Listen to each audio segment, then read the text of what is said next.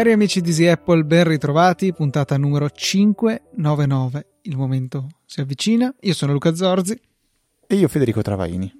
Questa puntata è stata resa possibile grazie alle donazioni di Manuel Z, Marco Cavicchi, Nicola Gabriele D, Alessio G, Nicola Frigerio, Davide Tinti, Silvano D e Rocco L. Grazie mille, un bel gruppetto, ma possiamo ancora fare meglio. Prossima puntata sarà la 600, quindi magari sarebbe bello avere, che so, 20 donatori e uno potresti essere tu, sezione supportaci del sito easypodcast.it.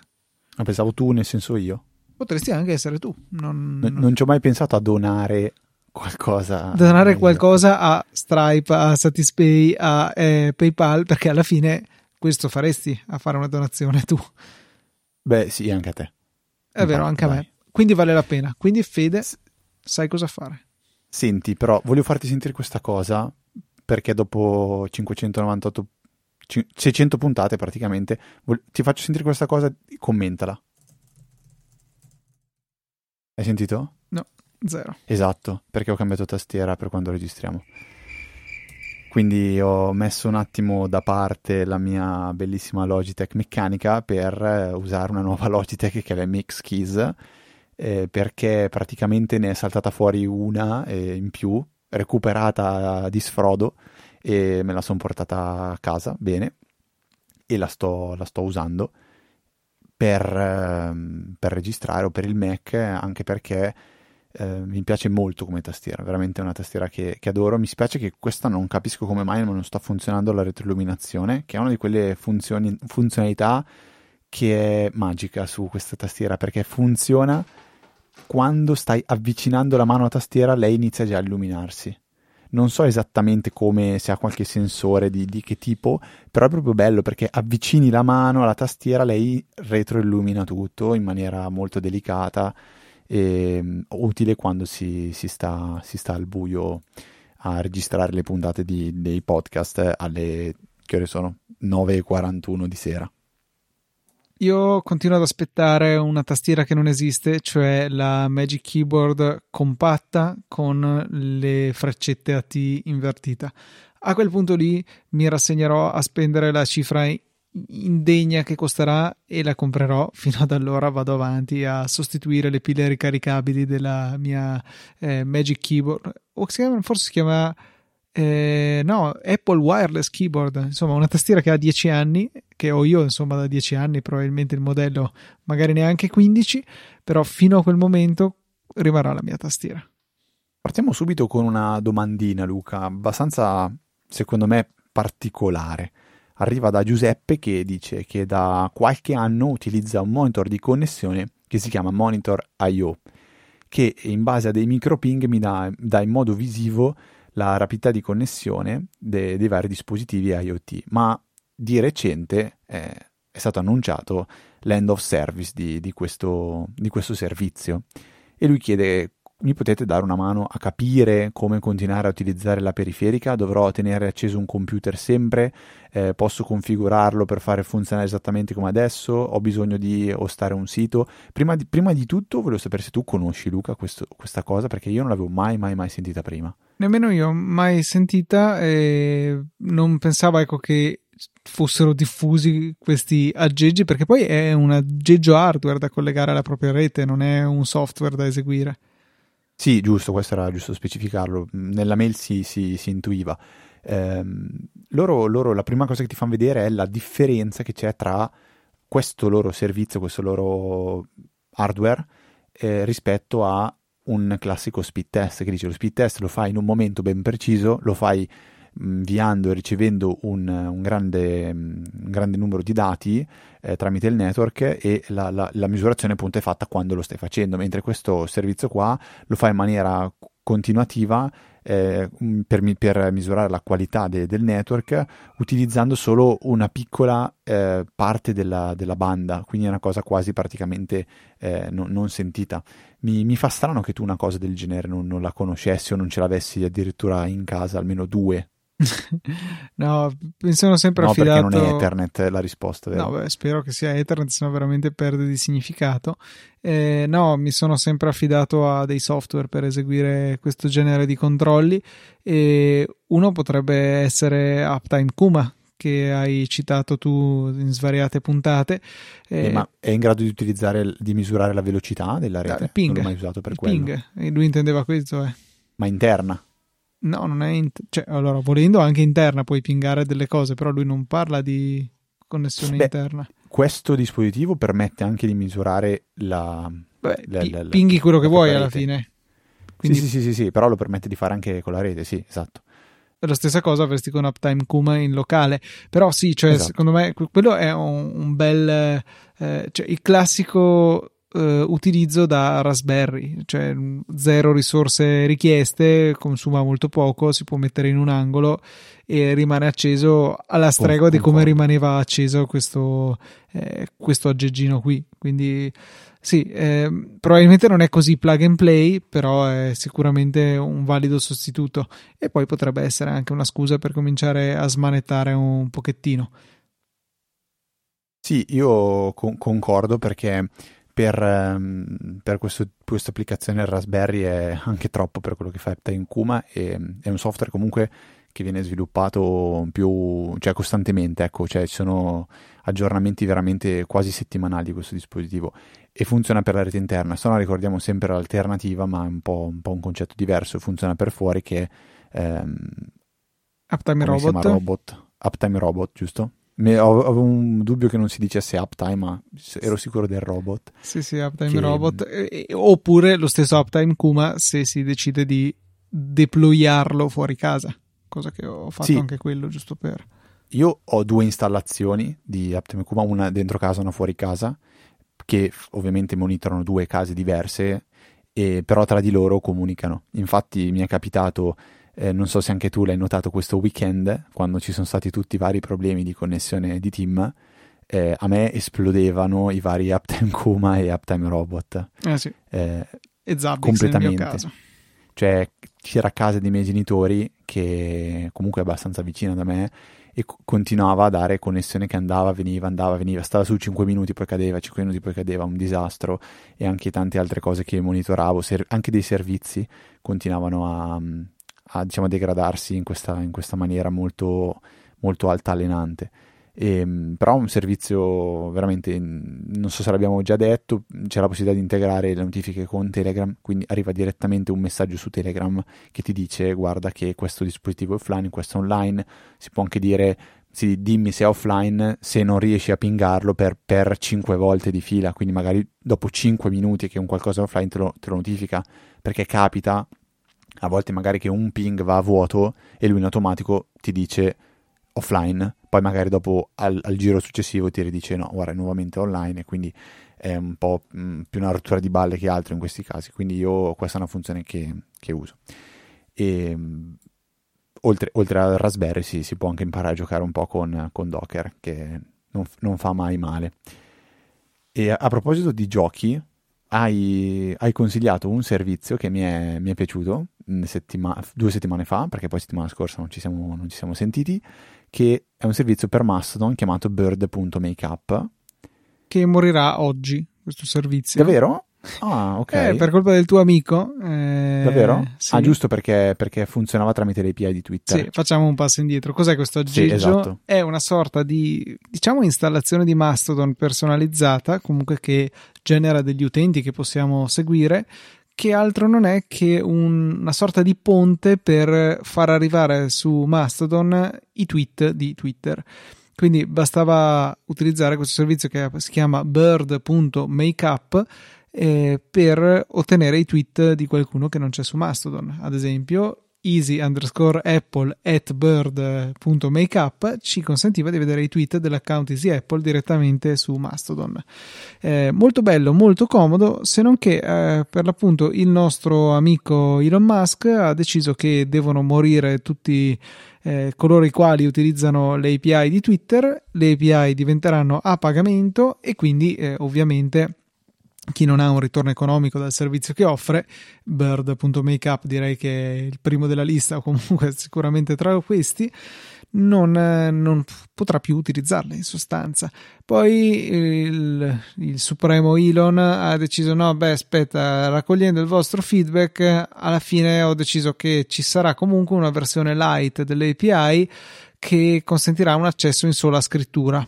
Quindi, per esempio, potremo continuare a twittare la nuova puntata di Easy Apple, cosa che altrimenti avrei spento perché ovviamente non ha nessun senso pagare per un tweet automatico che peraltro eh, si parlava di tipo 100 dollari al mese, una cosa del genere, direi che assolutamente non, non li vale. E quindi ecco, queste un po' le, le novità nel eh, mastoverso, nel fediverso, che però viene impattato da quello che decide quell'altro giù di là. Io comunque su questo servizio ho avuto dei pensieri controversi perché quando l'ho visto che tu l'hai twittato ho detto wow, bellissimo e ho preso qualche account da, da Twitter e l'ho portato in Mastodon. Già qui una cosa non mi, era, non mi tornava.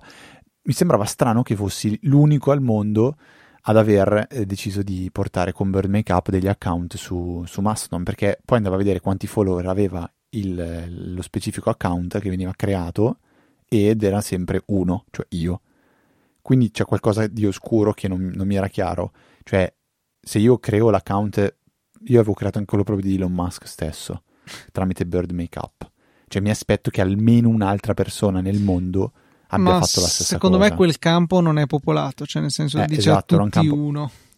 Però poi ti dico che usandolo ehm, avevo creato mh, non, non più di 5 account eh, tramite questo servizio per leggerli direttamente dentro Mastodon. Però poi dopo 3-4 giorni che lo usavo mi sono detto ma perché ho fatto sta roba qua? Cioè alla fine perché sto andando a mischiare Mastodon e Twitter? Ammesso che io Twitter ancora lo sto un po' usando, così come li sto usando poco tutti e due, eh. allora ho disattivato tutto con Makeup. Mi sono detto non, è bello, ma non, non- non è lo spirito giusto, secondo me, con cui vivere un altro social network come Mastodon. E allora ho deciso di abbandonarlo completamente. Comunque, appunto, non hai più la scelta. Da oggi stiamo registrando giovedì 9, dovrebbe essere il. Oggi stesso, se non sbaglio, perché ieri aveva scritto, esatto. ieri avevano scritto Francesco e Fa- Fabrizio di, eh, di Superlinear, eh, che sono dietro a Ty- Typefully. Eh, ecco, ne, ne parlavamo giusto qualche settimana fa dicendo quando, quando avevano chiuso, quando Twitter aveva deciso di chiudere l'API per i client di terze parti, ecco adesso mi ritrovo, secondo me quello che avevo detto un po' si è avverato, cioè adesso Fabrizio e, Loren- e Francesco eh, non hanno neanche idea di quanto, cost- quanto cambierà il loro business perché ciò che hanno sempre utilizzato in maniera gratuita, che erano le API di Twitter, pubbliche adesso diventano a pagamento. Quindi Senza c'è il rischio che dichiarare i prezzi, tra l'altro, in maniera loro ieri scriveva, ieri Francesco scriveva che non, non ancora, non sapevano ancora quanto sarebbe costato. Ieri. Sì, sì, tutto, Eh, tutto in linea con il modo di lavorare che ha quel mentecato lì. Ma cioè perché tu alla fine fai pagare quel servizio, sparo 10 dollari al mese. Sparo, eh, non, non mi ricordo quanto costa Typefully, diciamo 10 dollari al mese, ma secondo me costa meno. Perché e, e- e ti rendi conto che è un qualcosa di profittevole. Se ti, ti si ti trovi dei costi con cui non puoi fare niente, perché non è che dici ti alzano i costi del server, vado a cercare un altro server provider, ti alzano i costi di qualsiasi cosa e tu dici cerco un altro fornitore. Questo è ti, ti cambiano i costi del tuo core, cioè senza quella roba lì tu non puoi far funzionare il tuo servizio, che è tuo, la tua fonte di, di guadagno. E quindi adesso potrebbe magari diventare che eh, 10 dollari al mese non è più profittevole, bisogna alzare i prezzi, li alziamo a 12, 13, 15 e magari io non sono più disposto a spendere 50 dollari in più all'anno, 60 dollari in più all'anno. E allora smetto di usare Typefully. E allora tu ti ritrovi senza più profitto, cioè senza più guadagno. È, è- è pesante, cioè è una cosa fa, fa parte dei, dei rischi imprenditoriali e questo vabbè va, va assolutamente detto, però il brutto è proprio non, non- non poterci fare, non poterci fare nulla. Sì, quello è il rischio che si corre ad avere un business che si basa totalmente su una terza parte, eh, terza parte verso la quale soprattutto in passato non c'era un chiaro rapporto, tu sei un mio fornitore, ti pago un tot e tu mi dai un servizio. Era una simbiosi che poteva anche andare bene, ma eh, è soggetta a cambiamenti. Eh, mi fa venire in mente la scena di Guerre Stellari dove dice non erano questi gli accordi e prega che non li cambi ancora, qualcosa del genere. Era. Ehm, nell'impero colpisce ancora, mi, mi pare, questa, questa, scena. È la stessa cosa che sta succedendo con Twitter, solo che eh, oltretutto dall'altro lato di, di, questa trattativa, chiamiamola trattativa, c'è un uomo che agisce totalmente d'impulso senza pensare e nessuno che possa tenerlo a freno. Quindi quello che decide, quello che si sveglia la mattina, si fa punto e basta, eh, mandando tutto a scatafascio. Sì, è una situazione abbastanza da, che non, non, non, farà dormire sogni tranquilli alcune persone. Eh, perché io e te penso che senza Twitter ci viviamo tranquillamente, siamo bene, però. Io ce l'ho completamente impatto. abbandonato per Mastodon perché alla fine, ripeto, quello che mi ha consentito di farlo è che la scena tech, che è quello che seguo su Twitter, per il resto dei, dei miei interessi non uso Twitter, eh, si è spostata più o meno in massa su Mastodon, quindi di fatto per me Twitter non ha più molta ragione di esistere. Sì, però certe cose non si sposteranno mai. Cioè, sì, ma, ma mai, sono mai, cose allora, che non mi interessano, cioè nel senso che sì, questo... sei fortunato tu perché cioè ti va bene a te, perché io che seguo altre cose, tipo banalmente eh, la parte di, di, di, di gaming, di, League of Legends o robe simili, eh, quelle non, eh, non, non, si spostano. E non parlo soltanto delle aziende, parlo magari anche delle persone, perché usano Twitter, punto e stop capito? Sì, sì, no, Questo è un esempio, eh? è un solo esempio. Poi ci sono altri strumenti per poter eseguire queste cose, sì, ma con una, diciamo, snaturando un po' quello che è il senso di Twitter. Quindi, cioè, trasformare un account Twitter in un feed RSS è bello, sì, cioè, è uno dei miei desideri, a volte l'ho anche fatto così, ma poi mi rendo conto che non è la stessa cosa che leggere dei tweet, magari interagire, leggere i commenti, cioè è, è diverso. Quindi secondo me comunque Twitter resterà ancora in piedi, a meno che a un certo punto, eh, essendo una società privata, a questo punto Elon Musk potrebbe dire, boh, sapete cosa? Chiudo Twitter, saluti a tutti. Però secondo me lui ha delle idee diverse di, di, di, di social network, cioè lo vuole usare come strumento per, per far circolare delle informazioni alla fine, non tanto per fare la parte social. Questa è un po' la mia idea, però. Eh, a proposito di social, visto che ne stiamo parlando, mi è venuto un flash di una cosa di cui volevo par- parlare perché ho scoperto uno strumento, diciamo, interessante. Probabilmente ne esistono altri diversi, probabilmente questo è anche più famoso, probabilmente già lo conoscono tutti, ma io sono un po' caduto dal pero. Conosci cos'è Buffer? Era, sì, l'abbiamo anche usato per Easy Apple. Era quel coso che consentiva di pubblicare tweet ritardati, non solo tweet, anche su, eh, su altre piattaforme. Cioè una sorta di gestione social più completa. Esatto. Allora, Buffer è un, è un servizio, un integratore di altri servizi di social network. Faccio un esempio di cosa c'è. Per dire i più famosi ci sono ovviamente Facebook, Instagram, c'è LinkedIn, c'è Google Business c'è se non sbaglio Shopify e di recente, recente vuol dire tipo ieri, hanno introdotto anche Mastodon e permette di eh, appunto mh, gestire i propri profili social o dei, delle proprie pagine. Quindi se avete una pagina, non so, della pizzeria de, de, de, di vostra zia, eh, potete gestirla volendo da qua e da un solo pannello avete la possibilità di pianificare, come diceva prima Luca giustamente, i post e il bello è che potete, mh, diciamo così, pianificarlo una volta in un posto solo e poi pianificarlo direttamente su tutte le piattaforme che sono collegate. La versione gratuita permette di ehm, avere fino a tre account e di pianificare, se non sbaglio, fino a 10 post, una cosa del genere. Dopo i tre account bisogna pagare e il costo, se non sbaglio, per il primo piano è quello di 5 euro al mese per servizio che si aggancia. Quindi nel caso in cui ci agganciate 4 servizi diventano 20 euro al mese. Potete usarlo in maniera totalmente gratuita eh, soltanto con 3. L'altra cosa però eh, a cui avete accesso col piano pagamento è la parte di statistica, quindi che vi dice gli engagement, i click, ehm, tutti, tutti, dei dati statistici che possono essere utili magari più a un'attività che a un, a un individuo, e la parte di engagement, quindi per esempio, da lì in, in, un solo pannello potete vedere tutti i commenti che vengono fatti a tutti i post in tutte le, so, in tutte le piattaforme e rispondere direttamente da lì. Quindi tenere traccia dei commenti. Cioè, immagino che se uno un, è una persona o ha un'attività e fa qualcosa su Instagram, stare dietro ai commenti che hai ricevuto e ai quali devi rispondere è impossibile, cioè diventa un casino. Con questo servizio invece hai modo di vedere proprio i commenti a cui non hai ancora risposto e puoi rispondere, marcarli come letti e, e l'ho trovato decisamente uno strumento comodo e mi sembrava interessante condividerlo anche con voi.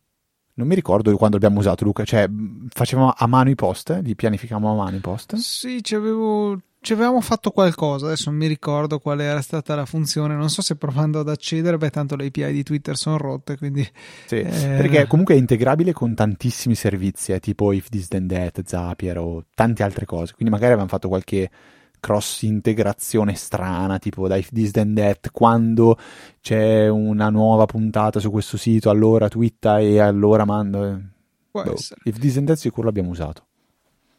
Volevo copiare un'iniziativa che ho sentito su ATP, e cioè la raccolta dei posti strani dove i nostri ascoltatori ci ascoltano. Perché su ATP, per carità, hanno qualche ascoltatore più di noi, però sono venute fuori delle cose assurde, tipo un militare che lavora in un ambiente a alta sicurezza dove solo determinati eh, dispositivi elettronici personali possono entrare.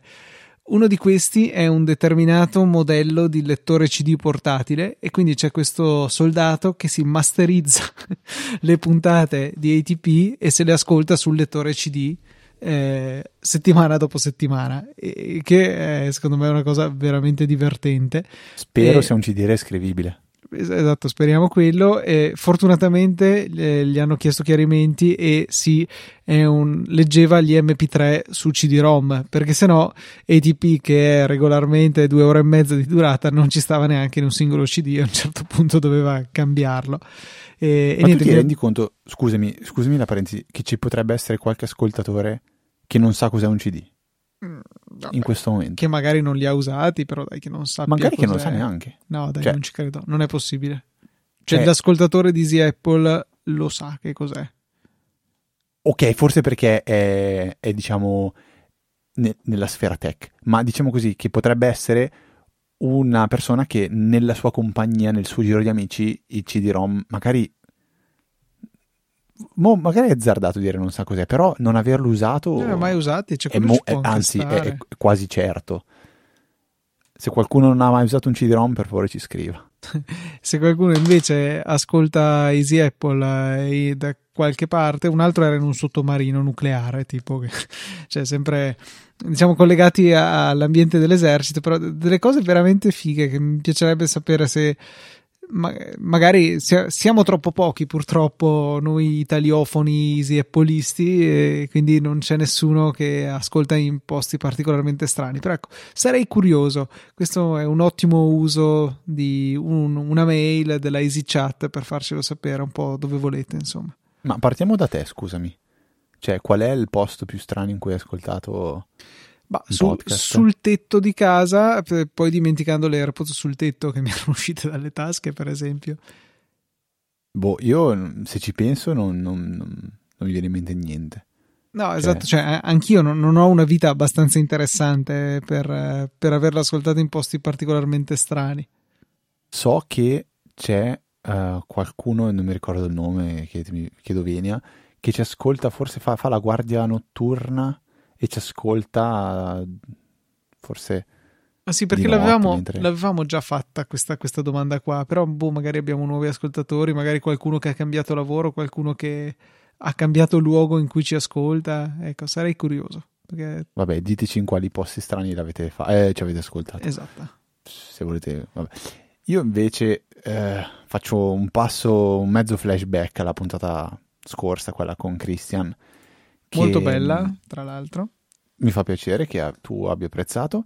E volevo ri, um, sottolineare uno, un, uno, strumento che abbiamo, che abbiamo con, consigliato di installare, che è Microsoft Power Toys per Windows, che in settimana ho approfondito un po' di più e ho trovato una funzione che è veramente magica, ma che eh, a, a, cui siamo abituati anche in macOS.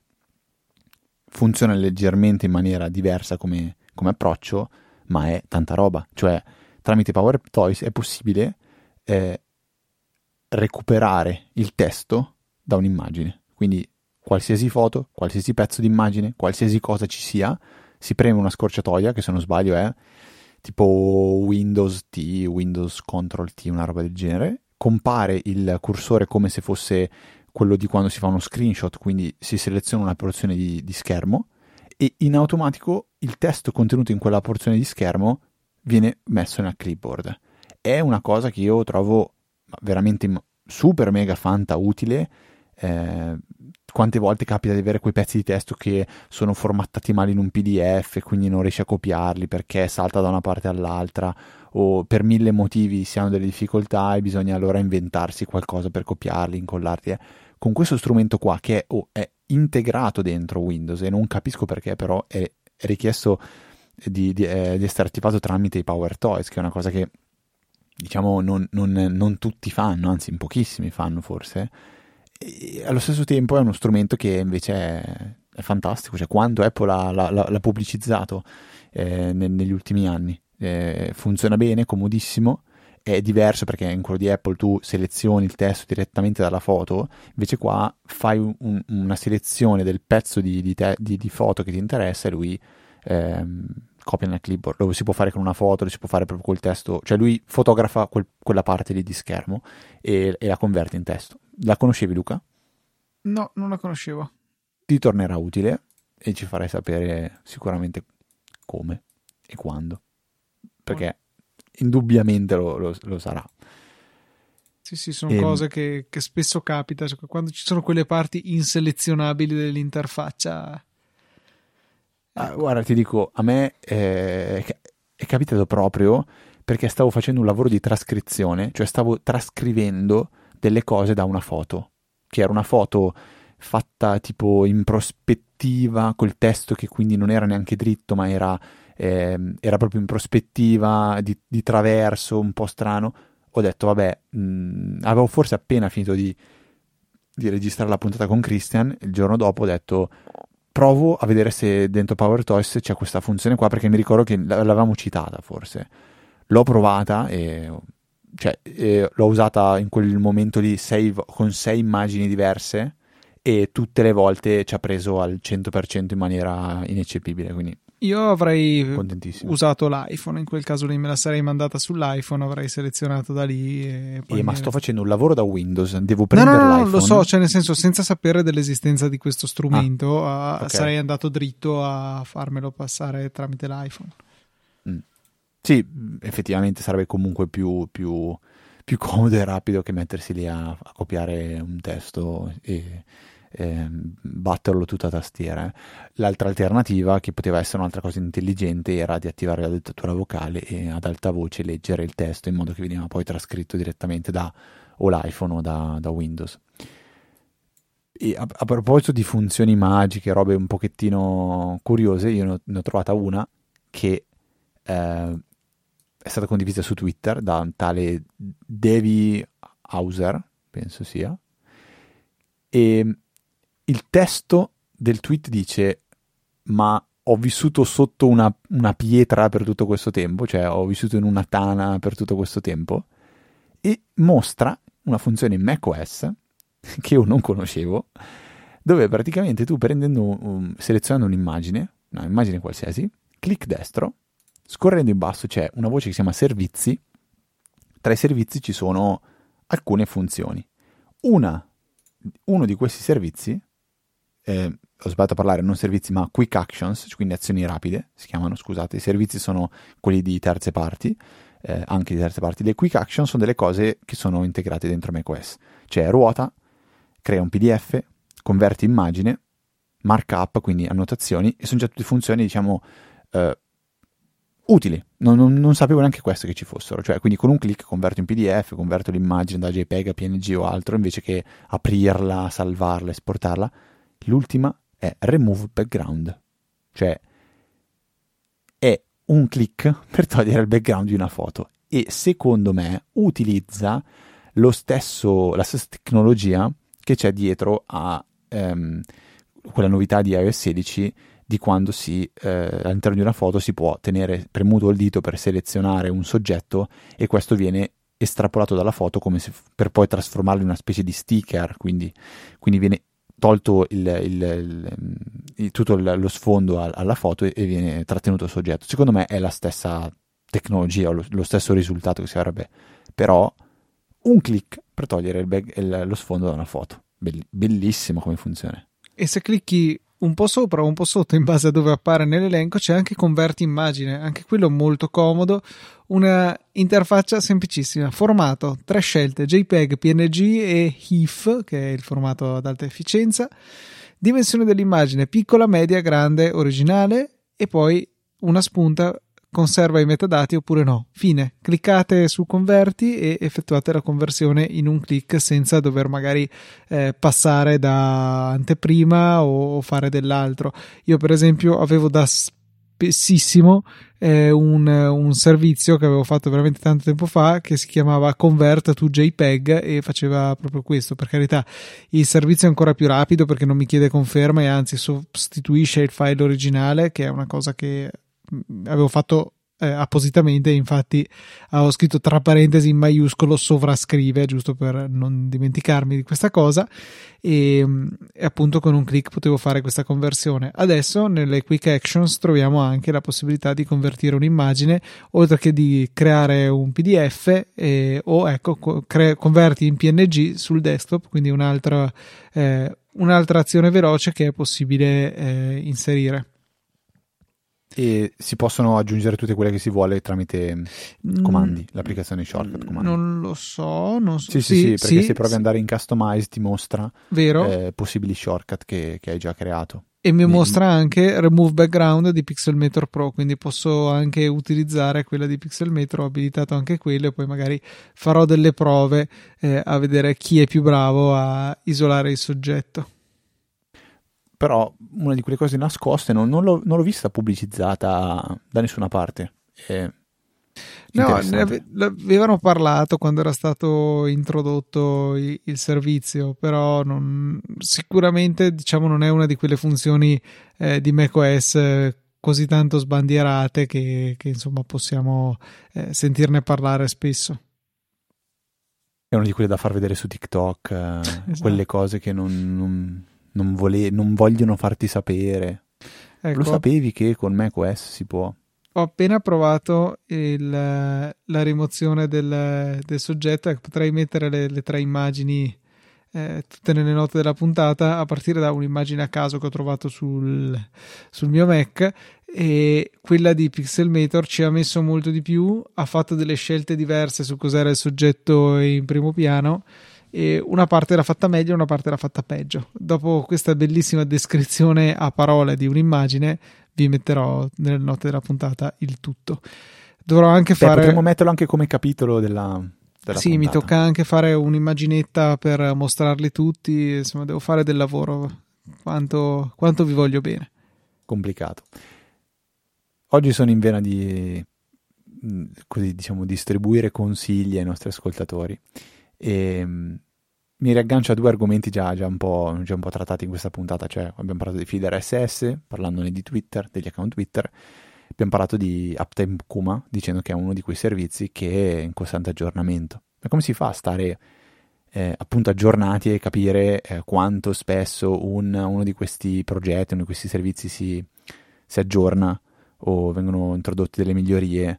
Ehm, di solito questi progetti sono quasi sempre open source, sono condivisi su GitHub, quindi si può utilizzare o l'applicazione di GitHub o il, sito e iscriversi diciamo ai, ai, vari, ai vari, progetti che, che, si vuole seguire, però io personalmente preferisco una soluzione diversa che è quella di utilizzare Feeder SS, quindi tramite eh, proprio un, un qualsiasi servizio di Feeder SS è possibile andare ad aggiungere le repository di GitHub e nel mio caso lo faccio perché mi piace quei, quei, quei, quei repository che utilizzo perché appartengono a progetti di, di, di magari di, di, software che girano costantemente nella, nella, mia casa, quali possono essere Uptime Kuma che abbiamo citato prima, eh, ci potrebbe essere uh, Pi-hole, eh, magari i vari calibre per la libreria dei libri, eh, tanti altri software. Ecco, io mm, mi sono messo lì un giorno, ho fatto un po' di, di, di, piazza, di, diciamo, di pulizia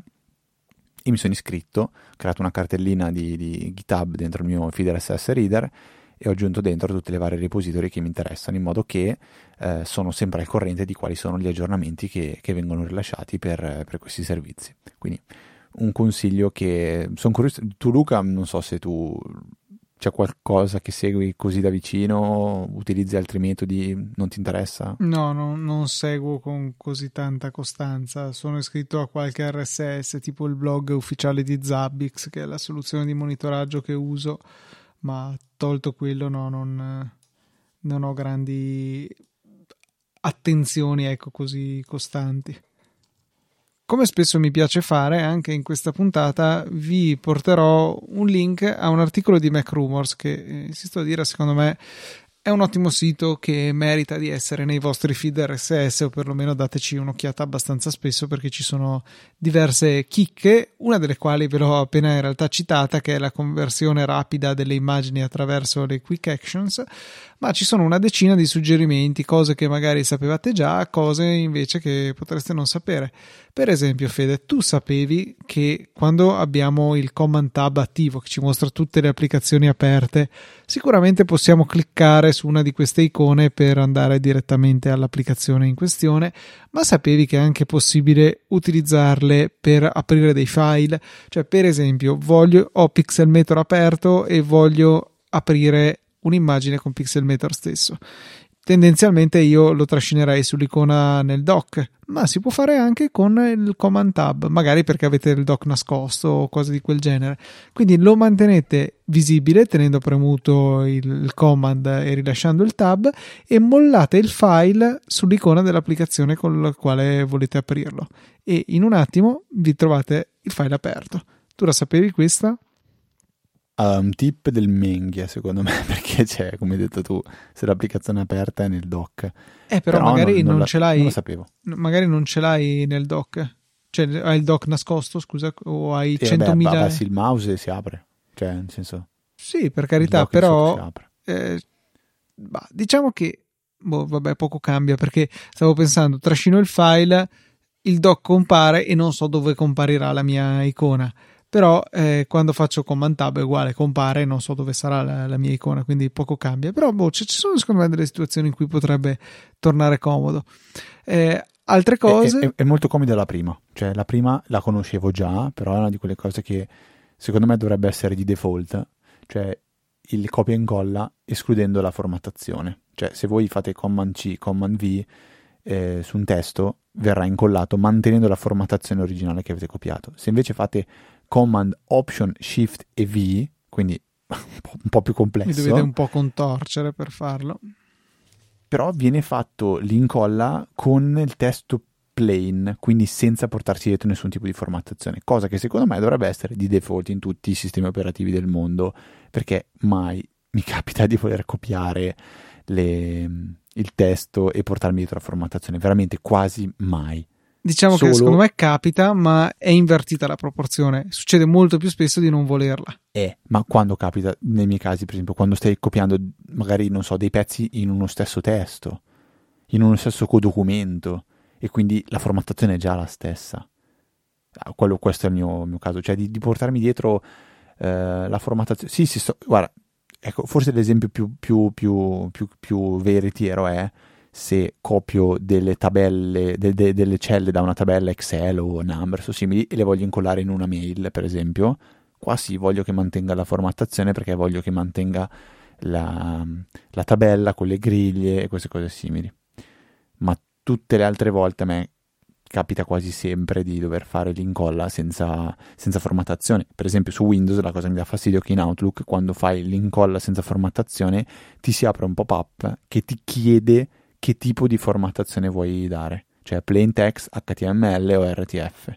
Cioè a me sta roba fa impazzire perché quando incollo così devo, ehm, devo metterci un clic in più o un, un, un, invio in più. Allora cosa faccio? Incollo, poi compare quell'iconcina di fianco che selezioni e ti fa scegliere che tipo di incolla vuoi fare. Però trovo potrebbe essere una petizione da campagna elettorale per, per, avere il mio voto. Ecco. C'era una sorta di meme del genere che girava anche su Mastodon a riguardo. Sì, sì, cioè deve essere di default, punto. Sì, forse, sì, forse l'ho visto anch'io. Forse l'ho visto anch'io. Marco Arment mi sa che ne parlava. Ah, può essere. Comunque ho realizzato un'opera d'arte per eh, confrontare la rimozione dello sfondo eh, di mm, macOS e di Pixelmator che, che lascia stare. Poi ci saranno le note della puntata. Ecco, per esempio, in questa lista di 10 eh, consigli su macOS manca quello di togliere lo sfondo. Cioè, secondo me non ci dovrebbe essere. C'è quello per convertire l'immagine, ma non c'è quello per togliere lo sfondo. E mi sembra strano perché proprio non c'è nella, nella tendina che viene mostrata all'interno dell'articolo, come se fosse una funzione introdotta dopo questo articolo, che però è del 20 gennaio 2023, quindi dubito fortemente che sia stata introdotta dopo. Ti è mai capitato di utilizzare i ritagli, i text clippings, che è il suggerimento numero 8? Cioè di prendere del testo e trascinarlo da qualche parte trasformandolo in un file. In un file no. È, no. è una funzionalità molto carina e cioè, Di trascinarlo magari da un documento all'altro sì, ma un testo così no. Cioè puoi parcheggiarlo in un file praticamente. Eh, per esempio evidenzi del testo nella pagina web in questione, clicchi col mouse, trascini il testo e te lo metti ad esempio sul desktop e diventa, com'è che me l'ha chiamato? con le prime parole del testo che ho selezionato. Se poi ho un'altra applicazione aperta, che ne so, un documento di Pages, una mail, quello che volete, si trascina dentro quel file e quel testo viene inserito nel documento in questione. Può essere, diciamo, un'alternativa più povera al un clipboard manager che vi ricorda le cose che avete copiato in passato. Però talvolta viene utile. Non posso certo dire di usarlo regolarmente, ma qualche rara volta capita che sia utile. Ma io sai che ho provato a farlo e non, non, ci sono riuscito. Cioè, apro una pagina web, seleziona del testo, testo sì. ti, eh, trascina il testo, quindi comincia a trascinarlo. A volte okay. la, ti sparisce la selezione, però Esatto, cioè dal sito di, Macru, di Macrumors. Lascia sele- seleziona sì. e aspetta un attimo, aspetta un secondo. Oh, dal sito di Macrumors non riuscivo a farlo, mentre se l'ho provato a fare da un'altra parte l'ho fatto senza problemi. Ok, io ci sono riuscito su, con quello di Macrumors e mi sono convinto che la questione sì. è aspettare no, sì, un secondo dopo aver selezionato il testo. E guarda che strano, anche in questo caso copia il testo con la formattazione. Beh, giustamente cosa che non mi, non mi interessa minimamente. Direi che dopo questi consigli c'è da dare un ultimo consiglio, forse il più importante, quello di ricordarsi di fare una donazione al nostro progetto e lo potete fare in, tutta comunità tramite Satispay. E tra l'altro, se non vi siete ancora iscritti a Satispay, vi lasciamo un bel promo code nelle note della puntata. Se vi iscrivete, guadagnate 5 euro all'interno nel vostro credito di Satispay. Poi potete farci quello che volete sono un po' di caffè gratis se, se volete spendere in caffè oppure sono 5 euro che fanno comodi a, torna- a, tornare indietro a chi vi ha dato quel promo code e quindi a noi potrebbe essere un ottimo modo per supportarci.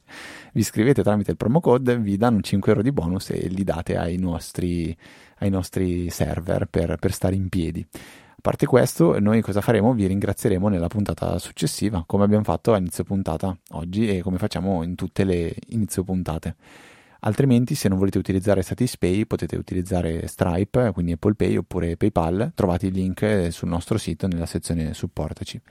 Se volete entrare in contatto con noi lo potete fare tramite una mail info.apple.org oppure tramite la Easy Chat che trovate direttamente su Telegram.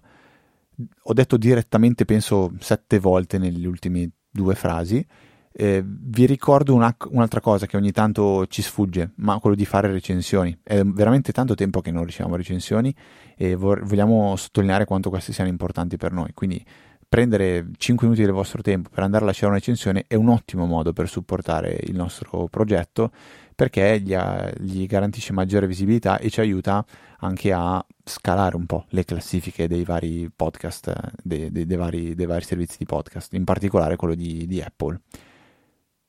Ci trovate anche su Twitter, non più Luca, ma lo trovate ugualmente, e ci trovate anche su Mastodon, basta che cercate ftrava e Luca TNT da entrambe le parti, e su Mastodon c'è mastodon.social, Cloud. Cloud?